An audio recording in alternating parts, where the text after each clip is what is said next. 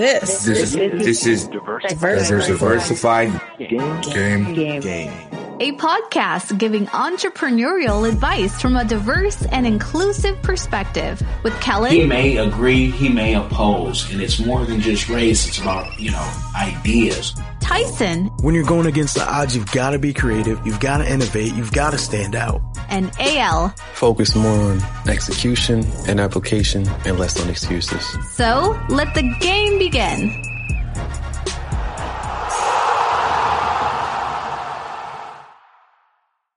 Hey, it's Kellen. And today, y'all, I don't have to share the airtime. Tyson and AL are out and about running 100 miles per hour. But I have a special guest, and I'm so excited because I have been dreaming about my puff puff questions I was going to ask this guest. To- to- today, I have Louise Nunga, who is a mom. She is an author. She is also a speaker, but she's a entrepreneur times three. I mean, she has a hair braiding business, a mobile beautician business, and a Auntie's Puff Puff mix that I want you guys to check out. All the links are in the description. You can follow her while you listen to her talk. Louise, how are you doing today? I am doing fantastic. How are you oh, doing? Awesome, awesome. It's always a blessing to wake up. So, Amen to that. Yes. Now, I, I just want to start from the beginning. So, if we have, if we say anything that people say, what are they talking about? Um, Louise, you're Cameroonian, correct? Correct. Born and raised. Born and raised on the playground in the days. Eh, Yep. tell us, tell us about your your your journey. Um, what you know, somebody might say Cameroonian. She sounds like my neighbor across the street. I know. I know. So I've had a lot of people in Georgia say, you need to stop saying you're African. You are a Georgia peach. You have been here so long. So the thing is, I came here very, well, not very young, but I was a teenager. I was 15 um, in 2001. And so I went to high school here and I went to college. So I don't know. I guess I had my adulthood here, but then I still have, you know, the foundations from Cameroon. So I can blend in. If I'm talking to a Cameroonian, I will not sound like this. If I'm talking to an American, it just it just switches without inten- unintentionally. So that's why I sound this way, I guess. But I have the best of both worlds, and I'm very grateful for it. And you should be, and there's nothing wrong with that. It's the same way where, you know, people and, and they made it a big thing like with Obama. Oh, when he's Mhm, around black mhm. folk, he sounds like this. But Mhm. there is a natural, you know, It just is. tone and Instinct language. thing. Yeah. Yes. Yep. And, like when you're speaking to a Caucasian, your voice, your pitch just goes higher. It's just something. About, I don't know what it is. Like it just switches, and then you're talking to a black person, it switches without you knowing. And if I'm talking to an African and I'm sitting next to an American, they're like, "What? Where did that come from? Like we did not see that coming." So it switches depending on who I'm talking to. But but let's be clear, because somebody will say, Mhm. "Oh, is she? She's over there, you know, code switching." It's a natural thing. Even if you're in Mexico and you are trying to talk to someone in Spanish, um, Mhm, and you're not mhm, fluent. mhm. If you have to switch Mhm. to English, you're going to be a little more clear and slower Clear. Very because true. you, Very you true. can't be like, "Hey, my side, I know, I, I don't know," Exactly. you know, you can't do that. You can't break Yeah. down into pidgin with uh, an American because Exactly. they won't know what you're Uh-huh. saying. But um, uh-huh. uh-huh. where in Cameroon were you born? So I was born and raised in Limbe, in the coast of Cameroon, right Oh, next my- to the water, right where they got the best roasted fish you ever have in your life. And yeah, that's where I was born and raised. Till So- 15. Now she she she said the best fish, but Limbe. Um, Mhm. I will I will say this with everything that's going on in Cameroon, Limbe is still Mhm. my favorite place in Cameroon. Yeah. It just makes Yep. sense to me that things there's a different system. I don't I don't want to say oh the British system, but I'm not a fan of the Yeah. French system at all. Um, yeah. And you know it's it's a beautiful place even though you won't Mhm. find one speck of good news except my movie that's on amazon prime on cameroon you won't find one good thing about limbe right now but it's a place that i'm in seattle right now and seattle Yeah. is actually limbe's sister city i did not know that till moving Oh, here They have a- Yeah, they have a whole organization that supports, goes over there. Um, Oh wow. Yeah, so it's it's interesting. But um, she's from the best place in Cameroon. You you want to go I am. Yes, yes, yes. now? What got you into running all these businesses? Because of course, as a Cameroonian, you're supposed to be like a nurse or a doctor, Exactly. uh, A uh, lawyer. yeah, a lawyer. Yeah. What? How did you get into this journey? So I would say being uh, an adventurous person and not being happy with the major I had in college. So technically, I was supposed to be a doctor. Um, all my birthday cards that my mom ever wrote to me when I was young, so growing up, had you know ended with uh, "Happy birthday to my future, Dr. Louise Nunga." And so I was supposed to be a pharmacist. Went to school, um, uh, I have my major, uh, my bachelor's in um, general biology, and I took the PCAT to get into pharmacy school three times and flunked it three times. Hallelujah, thank you, Jesus. And so, if not, I would have been a miserable pharmacist. But while I was in school, um, science, I didn't fit in. Science just wasn't my thing. It took me six years to graduate a four year degree because I hated it. I would take a class at a time. I wasn't really into it. So I graduated really just an average just to get by and just to please my mom and just to be like, you know what, let me just get this degree so she can just leave me alone. And while I was in college, um, right before I entered college, I did Miss Cameroon, um, Georgia in 2005, and I actually won um, that pageant. And through that pageant is what really boosted my self-esteem.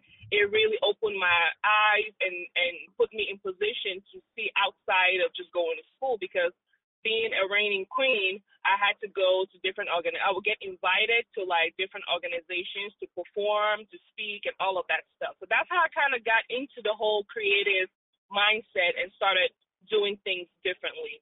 And then from doing that, my talent, which is called Assiko, my mom is from the Bassa tribe in Cameroon, and they have this traditional dance where you dance with a bottle on your head, and you have to dance with your waist. It's like belly dancing, Hawaiian style, but with an African twist, I guess. And so people were fascinated by me dancing with a bottle on my head. And so they would invite me, and then they started paying me to do it. They would pay me to come dance for five minutes and pay me a $100. So I was like, hmm, this is really good for, you know, out of high school, getting paid, you know, a $100 in five minutes. I really was like, okay, I'm to see how I can turn this, maximize this. So I started a dance group called Afrobeat. We would perform with like musicians that would come perform in America. Um, and it just led literally that's why I tell people you have to start something why I wrote the book just started because you would never it wasn't a business back then. Everything that I started, most of it was not started as a business. It was just started as I thought of a creative idea and then I just went for it. And so from the dance group I did a reality show that I created and um um that didn't work out but I, it connected me to other things. I I was a club promoter at one point. It just all of the pieces just started building up and it was just connecting the dots before um, even Auntie's Puff. Auntie's Puff Puff Mix came about where I was looking for a recipe for Puff Puff Mix when I was dating, um, um, dating at the time, and the person was like, "Why don't you do the mix yourself?" And that's how the idea came. I'm like, hmm. And I thought about it, I researched, and nobody was doing it, and I was like, why is there something in the American market and there's nothing like this in the African market? So that's how that came about even with the hair braiding thing, um, it started just as hair braiding. It was called African Mobile Braiders. You know, I braided hair for extra money on the side in college. And then after that, a client asked me to come to their house to do their hair. And then I turned down and said, that would be great. That's a great business, made my business cards. And then it just started to grow to where it's now Mobile Beauties, where it's an online platform, kind of like StyleSeat or Uber, as you may say, where you can find other beauticians that will come to you that are mobile. So that's kind of how the genesis of it is. It's a long story, but that's the genesis of it. She, she gave you the the, the the the that was the short version for a very like um long in in the journey Exactly. and, Yep. and and you know and and I don't want to be cliche but I have Mm-hmm. to because I know that when you wanted to just start it before even Mm-hmm. writing the book and doing Mhm. something like being an entrepreneur. Talk about the pushback that you got from the people oh that you love. Oh my God. When I tell people that you are going to get the biggest pushback from the people in your inner circle, from the family members that love you. And like I said in my video, people can love you right out of your destiny. I heard that somewhere, I can't remember who said it, and I was like, mm, that's a good word because they're not doing it out of hate. They're just doing it because they don't understand and they don't see the vision that God has given you. And you can't blame them and you can't force them to see that vision.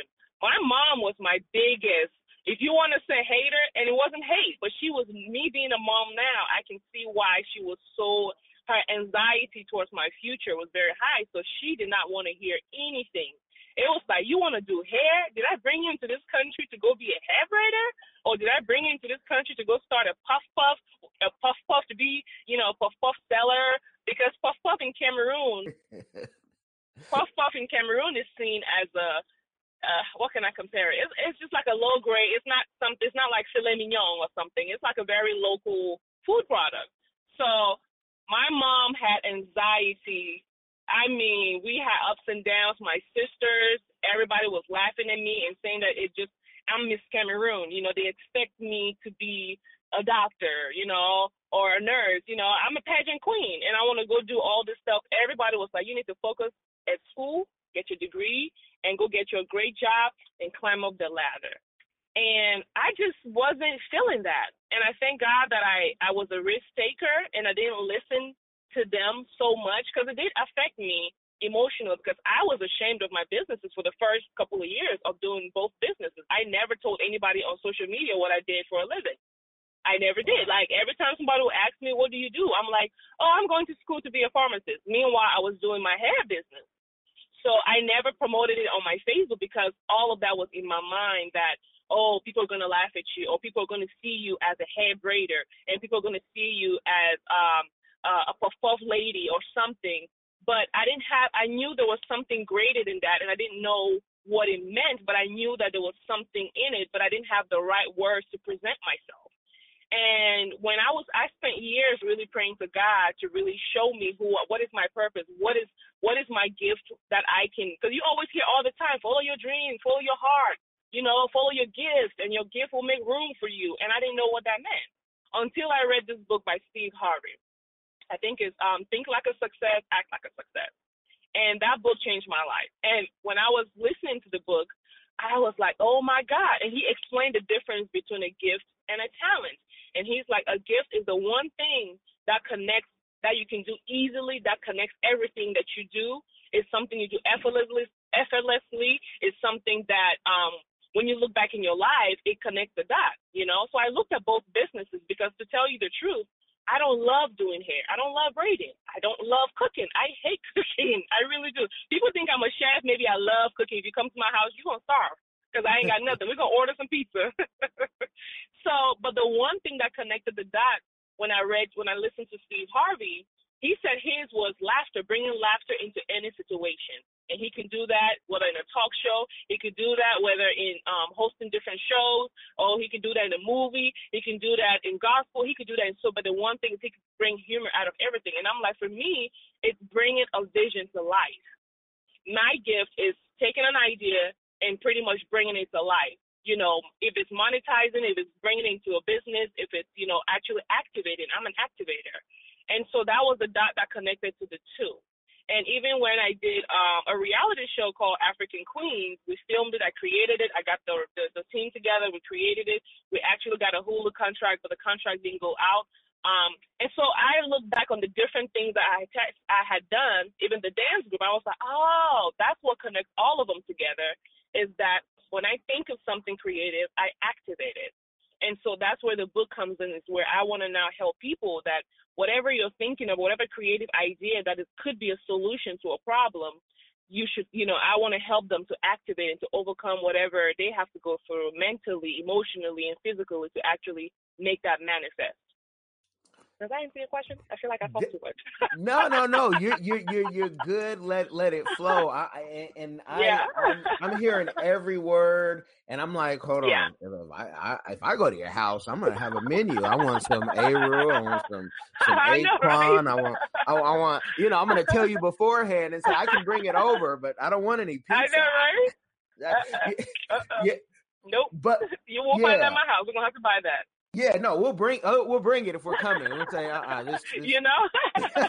we'll, we'll br- but so you know and, and you said something that was so like it was so touching where you said you didn't tell anybody about your business and as an entrepreneur and i'm a pr guy and i'm a consultant it's all i've Mhm. done for the last um whatever many years I, I don't even like thinking about it sometimes because i came out the womb doing this maybe um yeah. To not be able for an entrepreneur not to talk about their business, especially their small Mhm. business, it's almost like Mhm. suicide. But the fact that Mhm. you're not you're not alone. I mean, I, I've done Mhm. hundreds, if not you know, close to a thousand interviews, and Mhm. always the people close to you, and even with myself, it was the people Mhm. closest. That's how I knew. It's like you can't really, you know, people telling you what you can't do, how it should be done.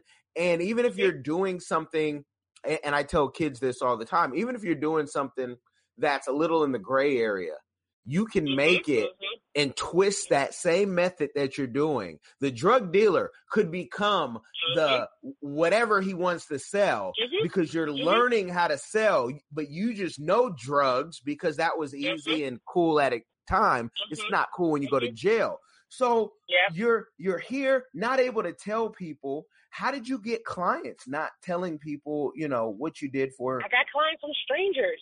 They didn't know who I was. So that's why I would go to Walmart and pass my business cards to Americans. Most of my clientele are not African. Most of my clientele are American because that's how it started. So I would go to Walmart, Kroger, I would tell people, but people in my circle never knew I did hair because they just only saw me as Miss Cameroon. And even if I told them, they didn't believe the few that I did tell, like, oh, I could do your hair. They didn't believe me, you know, because it was like, oh, she's, you know, she's pretty girl. She's just, you know, uh, Miss Cameroon pageant girl. She's not really that kind of. I don't see her in that light. And for me, it was um I was growing my business, and that's why I think um nowadays and back then it wasn't so like the entrepreneurship. This is this is almost ten years ago, by the way, for the for the mobile business. I've I've had it for about eight years now, and so back in the day, entrepreneurship is not embraced as it is today, where people just come up with an idea today, and by tomorrow you posting hashtag boss lady, hashtag making the move, hashtag this that that, when you haven't even gotten into the business. So for me, I didn't know how to present my baby because your your your new business is like a child. I didn't know how to dress it up till I had the right words. And I I have very appreciated that it worked out that way because I learned that you it was it was me not knowing how to brand the business and brand myself to it. So when I did finally release my businesses, it had grown and it had a brand of its own. I could release it. I knew that I was a business owner. I wasn't a hair braider. You get what I mean? And for a long time, talking to the wrong people that only knew corporate America called me a hair braider. But I never knew that I was a business owner. Even though I was doing people's hair, I created my business cards, I got paid, I set my prices, you know what I mean? So just that switch in mindset where I didn't see myself as a hair braider, I saw myself as a business owner. Now I could present myself like, hey, I am CEO. I didn't know CEO, you know, because I was talking, I didn't have entrepreneurship around me to really know that no, that's not that's not your title. This is your right title. And you know that's how the devil can really mess with you, where people can really take you out of your purpose and out of your blessing because just of something that simple, where you di- you dismantle, you you diminish what greatness that you have in you because you don't have the you have the lack of knowledge. The Bible says like, and when I gained the knowledge, I was like, wait a minute, I'm a boss. Like I'm a CEO, I'm a business owner. And then I presented that, and by then the business had literally grown into just me. I had employed other braiders. We had a uniform, we had a website, so it was looking really awesome at that time to um, release it. Even with Puff Puff Mix, Puff Puff Mix was already in stores, and people had already been buying the product. Never knew it was me. Never, never knew it was me. So when I released it, it was like, what? You're the one that made this product? And so that was when I started getting feedback because I presented it when it had grown a little bit. I didn't present it from. So for me right now, people should take their time, take the time out to package it, have a few clients, really learn about your business a little bit before you're just out there just trying to prove to the world that you're doing business. But for me, it was just a mindset of switching how I saw myself and how I saw my business. That is so important, and I know somebody will be be touched by that. Um, we I do this. We do this podcast for I think about the 14 year old who can't hire mm-hmm. us who doesn't have, mm-hmm. you know, that doesn't even know where to find someone like us who that's what mm-hmm. I, I would always do naturally because I'm a walking mm-hmm. billboard. And so, mm-hmm. you know, when you talk about your gifts and talk about the different things, mm-hmm. it, it, resonates with people, and people need to hear it because you're going to hear more no's than you ever will hear mm-hmm. yeses, especially in oh, the beginning. Mm-hmm. And you're and you're a full time entrepreneur, and you have children. Um. Yeah, talk talk about you know, is there ever any pressure to say, you know, I, I, I, maybe I should have went pharmacy the whole route and made that, you know, guaranteed, you know, six figures. Do you ever get any pushback or, or even self doubt, and how do you deal with that? Constantly. I tell you what. I think about last year. I went and did a program, um, an IT program for went training for about four weeks or six weeks to go get a regular job a contract job so that that way I can have consistent income when I need it, but still be able to work on my business. When did the training for four weeks, and the person that was supposed to help me, who helped me get into it, did my resume, and I was just like, the resume was so much lies because I know, I mean, I know that in corporate America that's okay where you lie about your experience and your titles and all, and I was like, I I don't lie. I just I believe I'm a firm believer in the truth shall set you free. And I never want to be in bondage. So I try my best not to lie about anything. And so I didn't go for it because my resume had too many lies on it. But that's I'm saying that to say that I am tested all the time to go get a regular source of income because entrepreneurship is not easy. Um, today you make a lot of money, tomorrow you dry. So it's a it's a roller coaster. It's an up and down situation. So I'm tempted all the time to go get a consistent um, paying job that um, I at least like but not a career. I've never been tempted to go get a real career. And I'm told all the time, till today, my stepdad still tells me, why don't you just quit this whole thing and go get a regular job? You could be making 90000 a year. You could be making 80, 70, 90000 a year. And I'm like, my company does more than that. Why would I go work for somebody else? I may not be bringing personally that amount of money, but my company does more than that. And I see the vision of where I'm going. So I'm tempted all the time. But like the Bible says, you got to renew your mind every day, daily. It's a daily thing that you have to renew your mind. Now, when I advise people now, if I had to do it all over, I would have gotten a regular job, part time. I definitely would have gotten a regular job part time. But my my blessing was that um, when I was married at the time, my husband um, paid all the bills, so I was able to actually do me and do the business and start the business and not really um, overstress about it. So that was one of the blessings that I got out of my marriage. But um, if I were to do it all over again, I would at least have a part time job just to secure my bills so that I don't ever have to stress about bills. So that that that for me right now it's too late for me to say I can go get another job because I'm too busy now and I'm at a space where um, I have consistent flow of income. I can create you know my income and I can um, I've learned how to be a good steward to um, maintain my income and you have multiple streams, what is the hardest of all your businesses to push and, and why? You know, um, none of them. That's why I believe in gifted businesses. That's why my book says that how to activate your God gifted business. I can't help you activate a business that's trendy. That's not my thing. Like I just I, I don't got it. Um, but once it's something that is linked to your gift, it never feels overwhelming. It's never, I can't even, and a lot of times I've met with coach, business coaches um, that have been like, Louise, you're doing too much. You need to pick one where they will say the mobile beauties, the hair, the beauty business and the food business. You need to kill one so you can focus all your attention on one. And I've been told that by people that are, you know, successful, that, that are deemed successful. And every time they tell me that, I get nervous. I get anxiety. Like I'm just like, I can't pick one. That's like asking a mom of twins to pick one child and kill the other one. And I'm like, they're both growing, literally growing at the same pace. Like every week, I have to take a day off for just Puff Puff Mix. Today's Puff Puff Mix day on Wednesday. Thursday and Friday is for the hair business. Monday is my fasting and praying. Tuesday is to, you know, focus on the book. So there's no way for me to um, pick one over the other or which one is harder because they are all connected what we're talking about right now is connected to all three businesses. It's connected to my book, my hair, my business hair, uh, my hair business, and um, the food product. So that's why I'm so passionate about your gifted because you won't, you really will not feel like you're working so hard. Is that that's a cliche, but it's very very true. Well, well, and you know, I'm always being put in that category as a consultant, and people, everyone has a great idea until mm-hmm. I say, you know, you need to put money into it because, you know, mm-hmm. I, I, I, I, sometimes feel like the, uh, the micro shark tank, I see something and I say, Hey, mm-hmm. we, we want that. And, and that's mm-hmm. what I saw when I saw your, your puff puff business. Cause I said, I wonder, has she used influencers and is she in retail at all? Um, because I can't tell that from the website.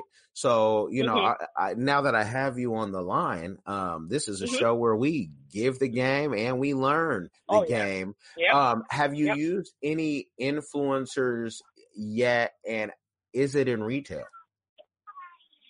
So thank you for that pointers. I'm gonna definitely work on that to make sure that it's more visible on the website and on the social media page that we are in stores um, influencers, and that's why I appreciate you saying that you're looking out for the underdog too that can't afford you.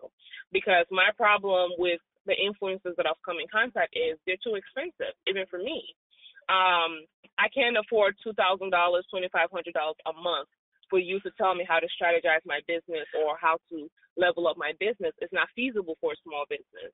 Um, and so that's why I'm also passionate about helping other people for a very, very minimum, very, very low fee so they can afford it.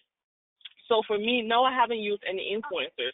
Really, my influencer has been God. I'm not, it sounds cliche, but I am a, a, faithful believer in connecting to the Holy Spirit and letting the Holy Spirit be my influencer. And it's, it's it worked tremendously. I just came from Maryland um, day before yesterday, and there's this distributor in Maryland that I've been trying to get for, oh my gosh, three years.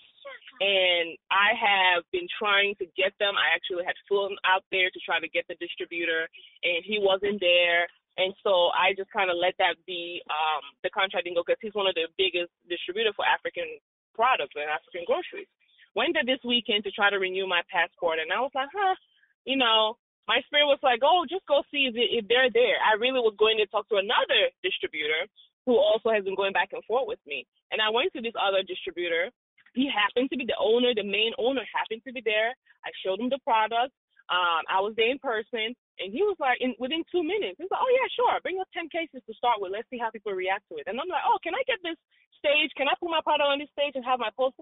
Oh yeah, sure, no problem. Was all right. God, that was it. It was literally three minutes. And so that's why I'm so passionate about involving God in your daily business dealing so that the Holy Spirit can guide you into all truth and lead your path because it, it makes you not have to depend on man. It makes you not have to say, okay, I can't afford this influencer, so my business cannot go there. You got God, you got Jesus, you got the Holy Spirit to guide you into all truth. And so I got the deal now. We're in over 40 um, grocery stores and farmers market um, nationwide the business Puff Puff has been around for five years now, and um, the beauty business has been around for eight years. And we have not really been doing a lot of marketing. I'm just now getting into marketing um, because now people it's still new to people. So technically, it's still a new business, and it's been eight years and five years. That's another thing that people that get into business, the first couple of years, it's not it's not a, a, a cakewalk. It's something that you really have to be passionate about for you to really stand the course because it's a journey and it takes years to get there. It's not the first year you're going to be balling or the second year you're going to be balling. I was making money the first few years, but it wasn't enough money where I could be like, oh, okay, the money's going right back into the business. So no, I haven't used an influencer. Um, but you've been in 40, you're in over 40 stores. I want you to say what yes, stores sir. or what chain because I want people so, to request. Sure. You know, if, in yeah. in Georgia, we started at Casey's Foods, which used to be called Mom and Pops. We're in Casey's Foods. We are in Honest Star. We're in Ags Tropical. We are in the Nam Dae Mun Farmers Market. We are in Austell Farmers Market. Um, out of state, um, we are in Illinois. Um, we have a store in Houston, um, Acuna Market. In Dallas, we're in Afri Afribian, I think. Um, in um, Maryland, and there's just so many other stores. I have dis- minor distributors that distribute to other stores, and they don't share the list with me. So that's why I say 40 plus, because I can only count probably up to that, but it may be more. So, um, You know what I want you, you, to to do? store, if, want- if you if they go to this store, they don't carry. They need to hit us up so we can send. They need to ask them to hit us up to send them a sample.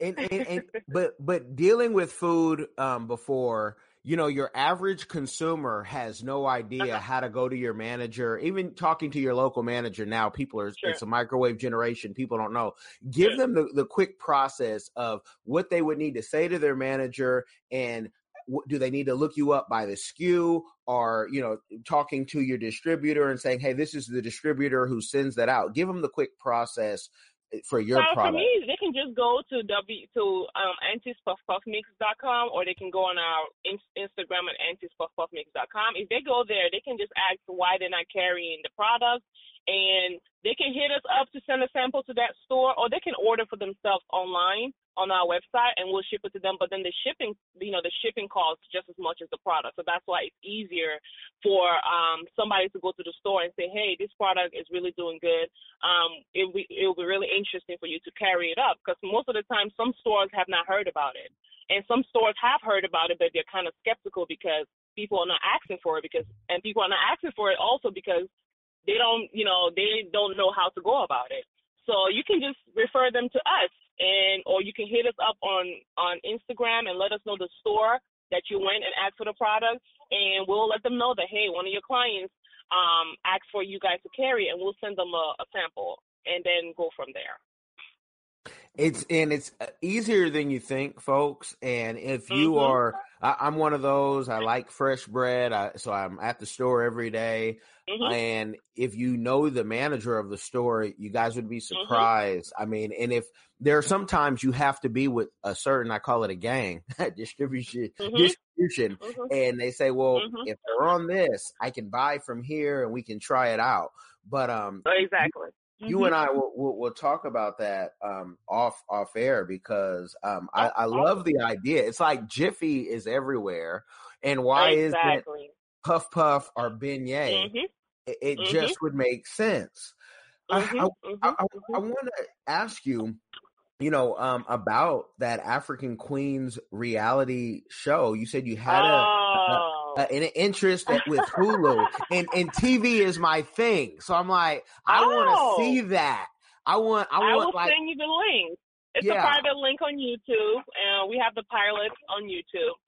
So honestly, um, that was one of the business deals that I think I did for the experience and for the connection because I, I got connected to some amazing people. Um, some of the cast members are one of my close, my best clients today, even are my friends. Um, and the guy that I partnered up with, um, and the people that I met. Honestly, I don't think that reality show was meant to really hit it, but it was meant to really boost my confidence in business and my skill because when I filmed the real when I did the reality show, the first time we filmed the pilot, right? So my vision and what we actually filmed were two separate things.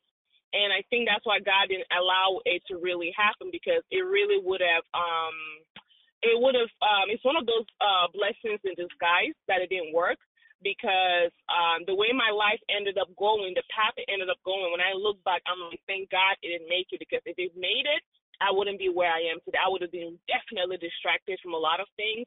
And uh, uh, going through a divorce also would have definitely be something that maybe I wouldn't be able to handle publicly. So for me, it was a blessing it didn't go. Um, so my vision for the reality show was African girls um, how we're interacting, how we're making it in a different culture and trying to still implement the African background into it. So uh, my vision was different girls from different African countries coming together, having their uh, uh, uh, um, um, common things they have in common, and then also having their differences, but just trying to merge the American mindset and the African mindset while living in America. So I got somebody from Ghana, got somebody from Nigeria, got somebody from Cameroon, um, and um, we filmed the first time around. Actually, had a lesbian on there. This is, ooh, this is like seven years ago. So had a lesbian Nigerian on there who was fully, I mean, full blown. It wasn't, you know, nothing. She had never been with a man, never interested in, but she was a, a born a born Nigerian. And so we filmed the first pilot out of my pocket. I think it cost about fifteen hundred dollars um, that I paid to get it filmed to film just one episode. It was good.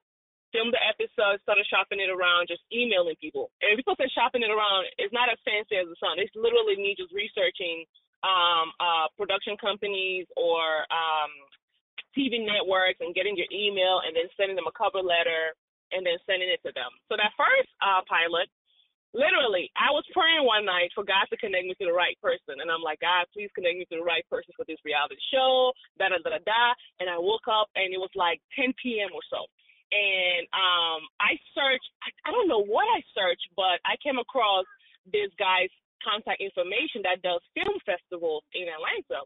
Len Gibson, he does an annual film festival. He's been doing it for uh, I don't know, almost 20 years. And I just emailed him, and the title of the email was "Hey," because I thought about it. I was like, these people get a lot of emails, so I should probably put something in the um in the subject matter that grabs their attention and and they can relate. It feels like somebody they know. So I put "Hey" with like capital letter and why, why, why, why, why? Like, hey. and so I sent it out that night.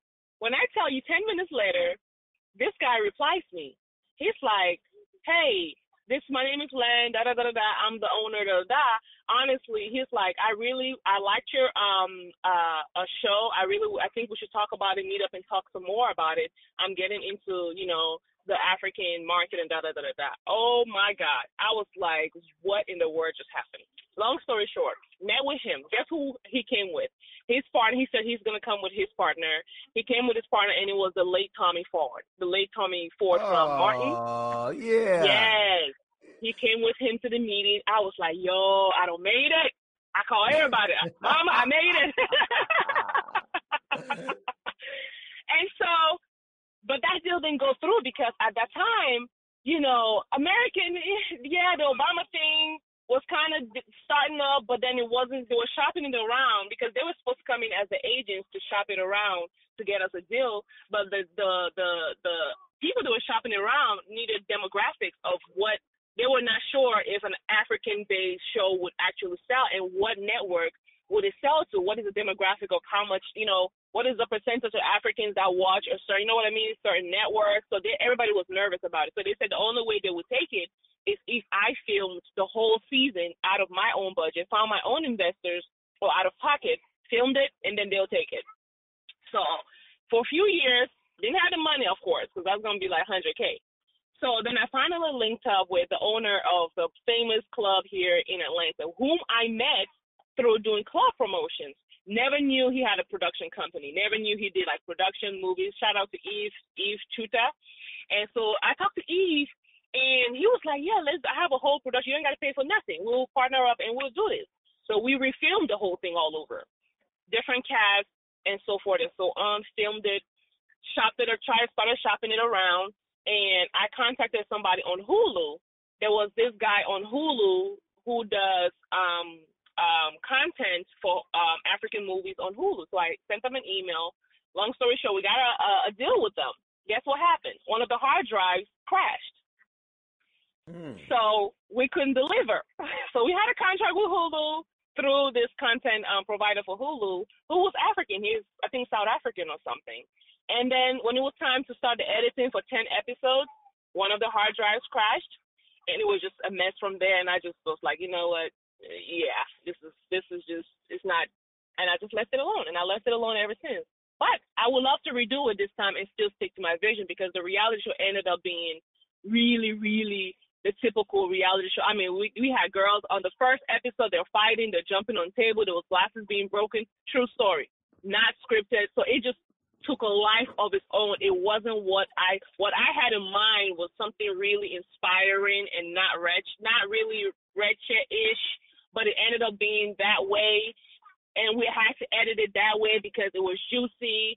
And every time I would talk to the team, it was like, yeah, but that's juicy. I'm like, yeah, but that's not what I'm trying to portray African women doing. So I'm kind of glad it didn't because it wasn't portraying African women in the way that I would want to now. So now if I had to do it, you know it's going to be entrepreneurship based, you know, business minded, spiritually filled, and all of that stuff. So we didn't talk about that. Maybe we need to redo and re, you know, rethink it. Yeah, I mean, send send me that, and and I even I um I even you know want to see because I, I'm just going to tell you what I was going to tell you off air anyway. Um, mm-hmm.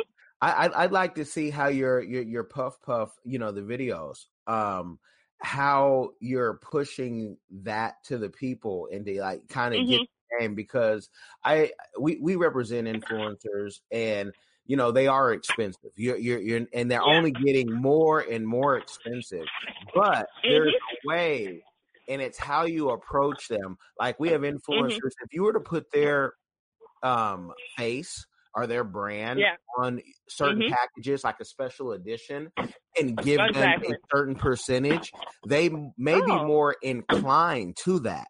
And that's You know who I want to get so bad? Hmm, You know who I tried to get? Ludacris's wife, Eudoxie. That's my dream best friend in my head. And I reached out to her, and Uh-huh. she agreed to come pick up, to come get to get a sample. And she thought we were a restaurant. And I said, no, we're not a restaurant. We actually can mail you a sample to your house. And I think I kind of scared her off, you know. So I didn't know the right jargon to, to use, and that kind of stopped. But that she makes puff puff all the time from scratch. really? So yes, didn't- she cooks okay, I food all the time. Yeah, I did not. But yeah, I did you're not know definitely that. right. Ye- Yeah, Well, yeah. and what I tell people when you're trying to contact influencers, and again, it's, it, it becomes, especially you're in Black Hollywood, you know, you're in Georgia. Um, when pe- when the owners sometimes are doing it themselves, it's like, why aren't your people doing that for you?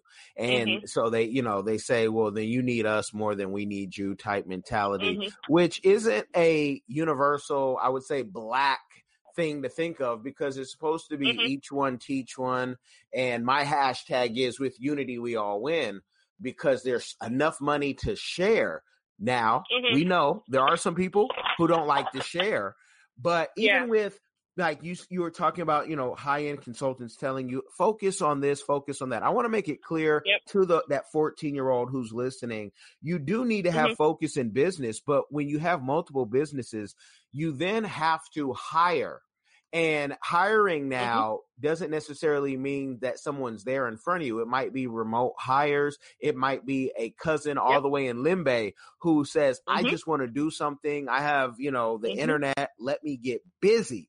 So, Mhm.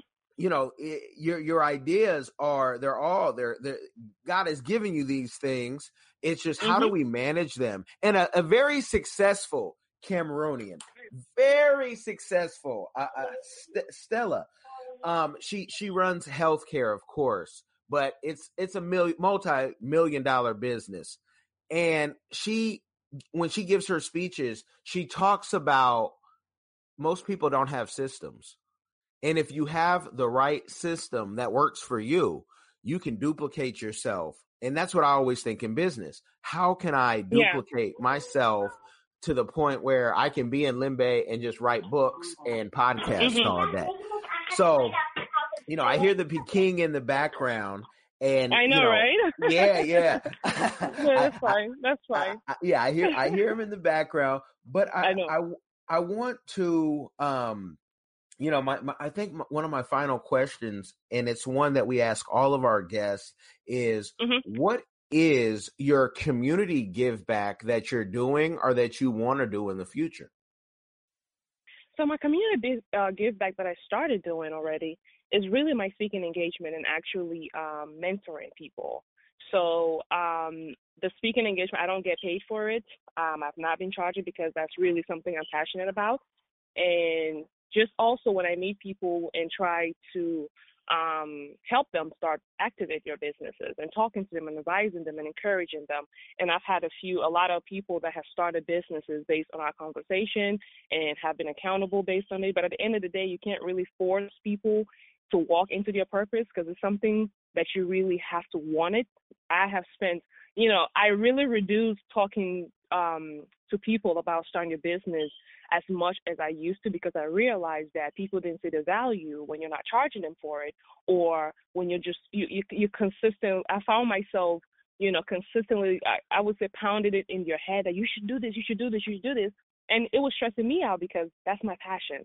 And so when you're really passionate about something and you see greatness in somebody and you try to push them into do and they don't do it, it kind of breaks your heart a little bit. So Preach. for me, I realized that um, some people have to ask for it. If I talk to them one, the first time or the second time and I see that they're not really interested, I quit. I stop. I don't I don't push it until they're ready. They know where to find me. I let them know, hey, whenever you're ready, let me know.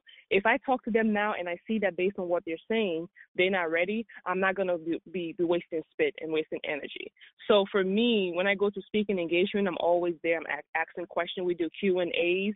Um, I give them my contact information, and after a while, I'm like, I'm gonna start charging people um, for me to help them because when people, I really do believe that when people don't pay for stuff, they don't value it, and they were not valuing it. So now I'm like, you can hire me as your business um, assistant, and I only charge $19 an hour. So if you needed me for three hours a week, to start off with to help you really start your business. I can create your business and start your business within 30 days where you're functioning business, but you have to pay something. And that's $60 a week towards you starting to, somebody's actually doing the work for you, not just telling you what to do. Because a lot of times, two influencers just tell you what to do and they leave you with that. For me, it's like you have to also be part of it, helping them actually do it too, but at a price. I can't do it for free. And even with that, especially for, and my passion also is Africans, especially for Africans, you know, we feel like we shouldn't have to pay for stuff, or even if you're you're giving them the lowest low, it's like they still want it for free. And I'm like, no, I can't leave my business and do it for free. I'm already doing this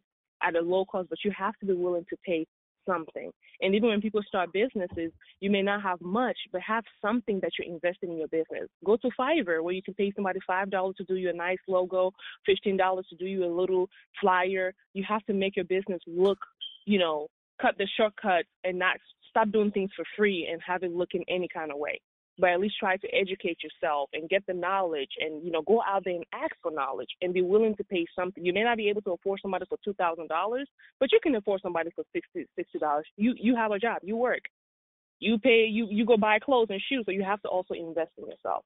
So for me, um, that is my passion right now is um really just pushing people to monetize your gift and not look at this as a corporate world because I have I know doctors, surgeons, everybody else, and they're miserable and they wish that they could be in the business world and they're still trying to get into the business world. But the difference between a CEO and a non-CEO is the people that actually took actions and actually took the risk. That's the only difference. All of us got dreams for days. All of us got visions and gifts. But the difference between me and you who's not doing it is that I took the step and I actually, you know, walked it. They say faith without works is dead. So I actually made the move. That's real. That's real talk. And I and I and I wanted Mm-hmm. to when you said you know for free, it's great if you start for free. But I have you Mhm. been to a Toastmasters uh meeting? You know, you're the third person to tell me that. I really need to do that. I, I'm I- going to do that. Okay, I, I want you to do that this week. Find Mm-hmm. one that you can, you know, and, and when you go, and I and we tell Mhm. our clients this, every client for ours that speaks mm-hmm. professionally, we say mm-hmm. go to a couple meetings. You don't have to pay for mm-hmm. most of them unless you're going to a corporate one, but find the Uh-huh. right club for you because we all can become better speakers. But go to Toastmasters, and when people say, "Kellen, you've pushed me, you pushed me," and and these are people that are paying us to you know push them and they said i'm now like gonna be a speaker at this event that i would have never known Mm-hmm. known of but toastmasters is only the beginning but that's where les Yeah. brown the tony robbins they go but Oh. once you get toastmasters under your belt we have some more Mhm. game i've actually just inboxed you the two organizations but I want everybody to go to Toastmasters because everybody yeah. can be a speaker. Everybody has a story. I know I said that was my last question, but I told you, and I am a man of my word. I want you to talk about briefly the immigrant mindset that you talk about on your YouTube channel that people can go click and, and watch and on your Instagram. And you are giving immigrants because to me, immigrants have the hustle that build this country. And it, it and it's like you can't tell them no. Someone might not be able to speak English, but they're gonna open up mm-hmm. a business. But mm-hmm. you go as an immigrant and talk about how immigrants, some can even do better. So can you talk about that briefly? Yeah, so I think that was my most I love that video so much because it really had the synopsis of why I do. That's my why I do what I do and why I try to um, help, especially Africans. Um, I didn't realize that we had an immigrant mindset till I started really talking to people more about business over the past couple of years, and I realized a pattern um, between a lot of us immigrants, Africans to be exact, is that based on how you got into the country, it affects what you end up doing in the country. And I realized a pattern that um, some people, most people that came here, um, if your uncle or aunt brought you here, they told you what to do pretty much, and you did it. They told you how the system works based on what they know. If they were a nurse, you was gonna be a nurse. If they were um, a doctor, you was gonna go to school to be a doctor. And so, based on what they knew, was what they told you what to do. And they told you focus, put your head down, um, focus on your schoolwork, get your regular job so you can help the family. Don't think about anything crazy. Don't listen to anybody else because mind your own business, and that is that. And they put fear into you. So I went to this com- my first conference that I did this year. There was a lady there from Nigeria, and she had just had a baby. And when we did the Q and A, she woke up, she asked her own question. She was broken. I mean, she was just she looked depressed and she she really was hurt. And she she said, you know, how do I overcome um in Nigeria I was a go getter. I was a girl that could sell anything. In college I could sell car I sold cars, I sold anything, clothes, whatever you gave me to sell, I was that girl in Nigeria. I had businesses. And as soon as I came to America, everything is just I, I can't get my mind to really believe that I can do it in America. I feel differently. I don't feel I don't even know where to go. I don't know where to start. And my you know, I don't know with my immigration thing and everything, I don't even know what to do. And she was crying. And I was like, you know, based on what your circle is and who brought you here and how you came here has an impact in you. And also, the number one thing that keeps us in fear and bondage is when you don't have your immigration papers. Because when we come here and your papers are not, are not straight, and this is something I deal with, this is where this is the major number one issue that we have that kills our dreams, that kills our gifts and our vision is because most of us, when we come here, our papers are not really, really straight. We're still trying to, even if we're documented, we're still trying to finalize and get everything together. And so it kills everything else because you're living in fear. And that fear is not really because somebody is knocking on your door, and that's how the enemy works. Because it's not something that somebody's knocking on your door or you are being deported tomorrow. It's just you're just afraid because people have told you other people's stories and people have told you, hey, don't don't go there, don't go there because if the police catch you, and then people add to they magnify something that is not that big. And because you don't take your time to go gain knowledge, you're in bondage because of lack of knowledge. Because when you do more research, you you'll be like, oh, it's not that bad. There are people out there with worse situation, they're doing fine. I'm not really in a bad situation. But because you're in bondage because based on what people tell you, you live that way. And then after you actually get your papers, you're still stuck with that mindset that this is not your motherland, this is not your country. So when you're here, just do what you got to do, follow the law, don't speak. Don't out. Don't speak your mind. Don't try to go do what the Americans do. They, those are Americans. You are an African. so you can't do what the Americans. Americans can go open businesses. Americans can have successful businesses that do different things because they can go to Congress and complain. They can go to the police station and complain. We, even those that have papers, will be still scared to go to a police station to to complain or to complain. Even in the restaurant, if somebody listen, I know my rights and I speak my rights. Okay, but I remember there was a time where my papers were not straight too, and if a police officer pulled in next to you, you about to shit on yourself. and that you're not doing nothing wrong, but it's just that thing that people have put, and it wasn't like I was undocumented. I just wasn't a citizen. But it's just you hear so many things, and it affects. That's how fear comes in and it stays there. And then it starts manifesting everything in your life where you feel like deep down you're not good enough to do it. And I felt that way too before, where it was like, well, I can't really do this because I'm not an American. You know, Americans didn't have they know their system. But guess what? I started gaining knowledge about the system, talking to people. I asked a lot of. I'm one of those people that you will get irritated because I ask so many questions, and I don't mind who it is, how it is. My hair clients, I've gained so many. We talk. I'm asking all the questions, and I've gained so much knowledge, and it has really, truly given me freedom in knowledge. There is freedom in knowledge. So Google can tell you, you can talk to people, but the thing about Africans is secrecy that we've learned since from back home is that we don't share nothing. We don't share our, our cries. We don't share our, you know, our, our questions. We don't share what we're really thinking because, ooh, keep your business to yourself. That's only for your mama and them. But your mama and them too in bondage because they don't know the system. So if you're afraid to go tell somebody that, hey, I'm struggling with my immigration status, do you know anybody that, do you know how this, that, that, that, that, da? And you'll be surprised the information, the knowledge that you will get. You know what I mean? And so I think our biggest thing is we don't go seeking the knowledge. We just feel like based on what other people have gone through or what we've heard, that's it. And then we stay in bondage. And that's that. And so there's really an immigrant mindset. And those that do start a business still do it with the immigrant mindset, where they feel like I've opened see, if I had the immigrant mindset, when I started uh, my hair business, it was called African Mobile Braiders. We were all Africans. The vision then was just Africans because African braids so good. That was it. It would have stopped it. I would have gone and opened a braiding shop and call it a day. And to today, I will be in that braiding shop. But because I started gaining more knowledge and God just put me with the right people and I was risk taking, it has grown now to a marketplace where I can say, yo, I'm trying to compete with StyleSeat and Uber.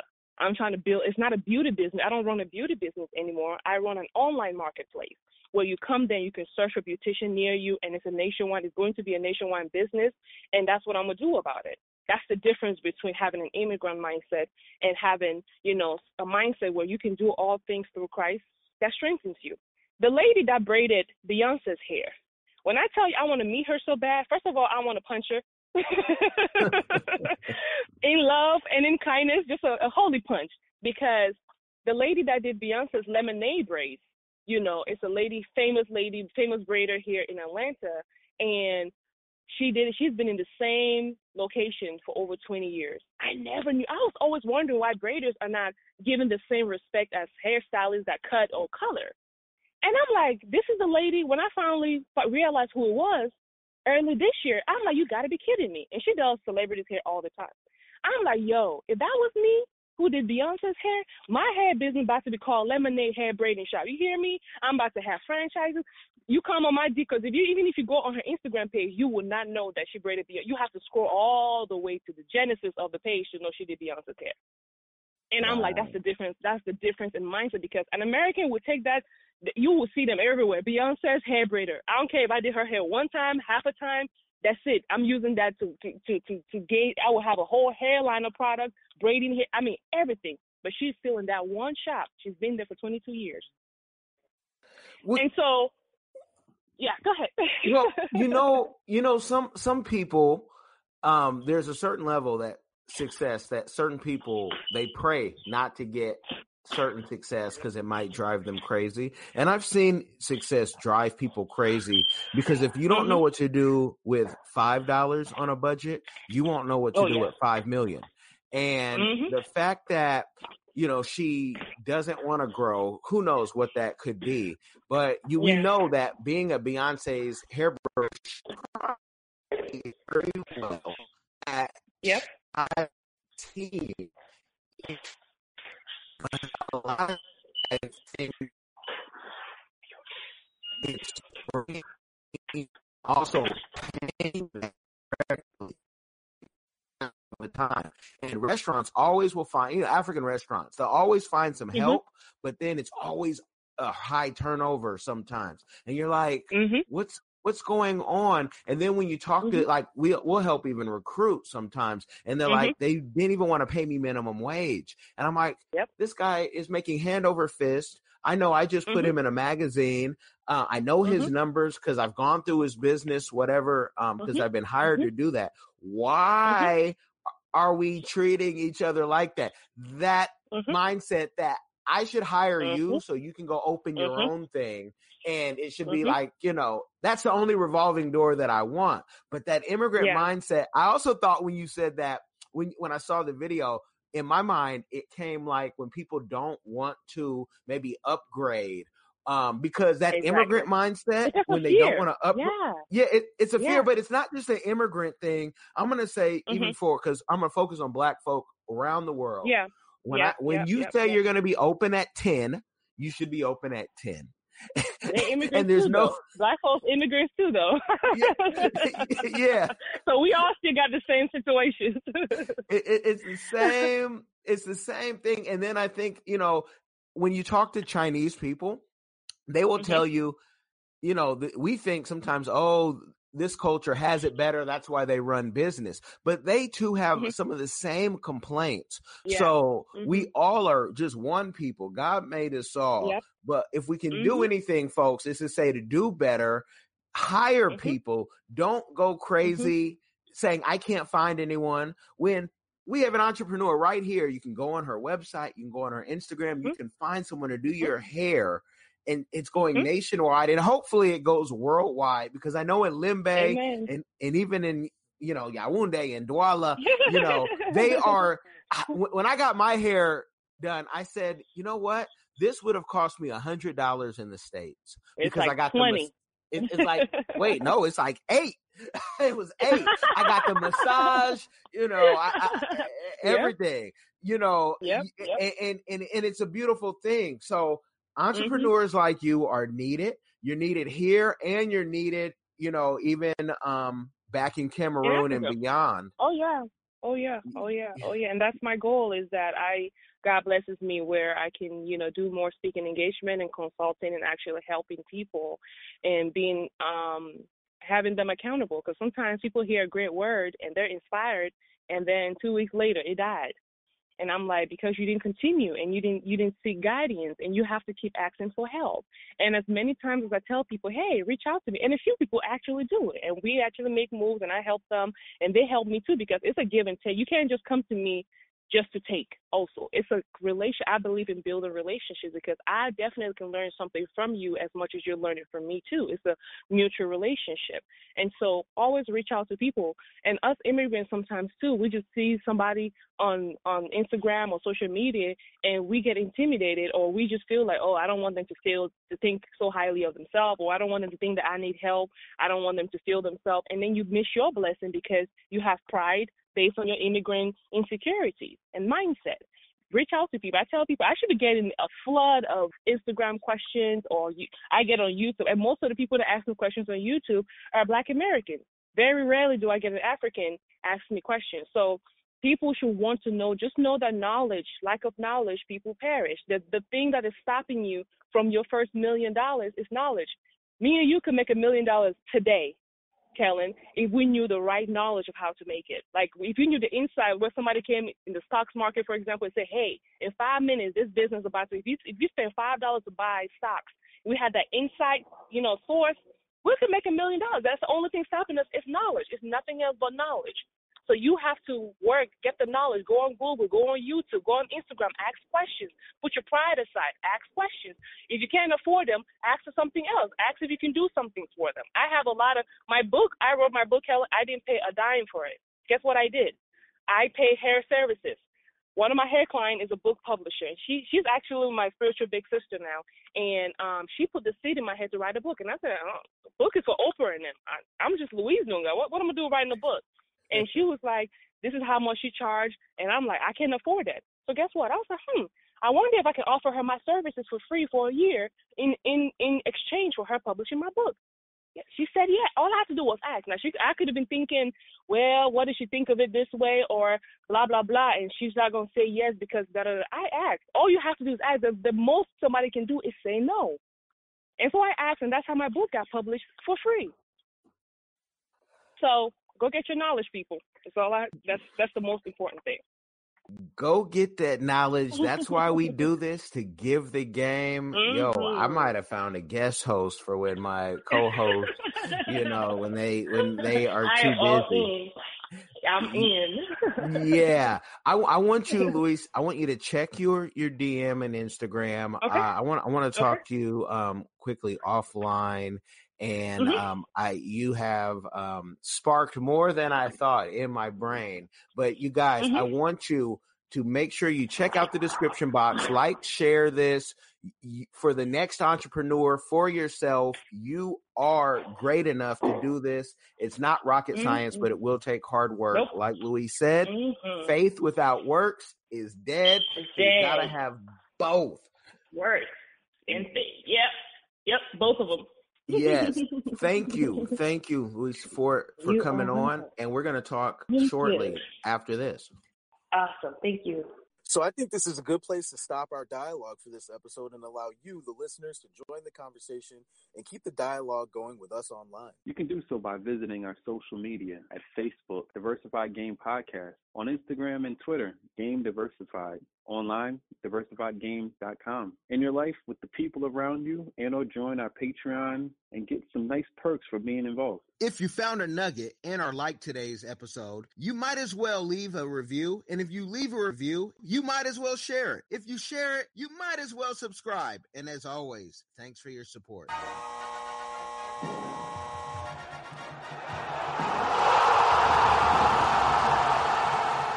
Thanks for getting in the game and listening to the Diversified Game Podcast with Kellen, Tyson, and AM. The number one show pairing entrepreneurship with diverse and inclusive perspectives like wine and cheese, bagel and lox, fish and grits. Be sure to visit diversifiedgame.com for all the good stuff. Join in the conversation and discover more content.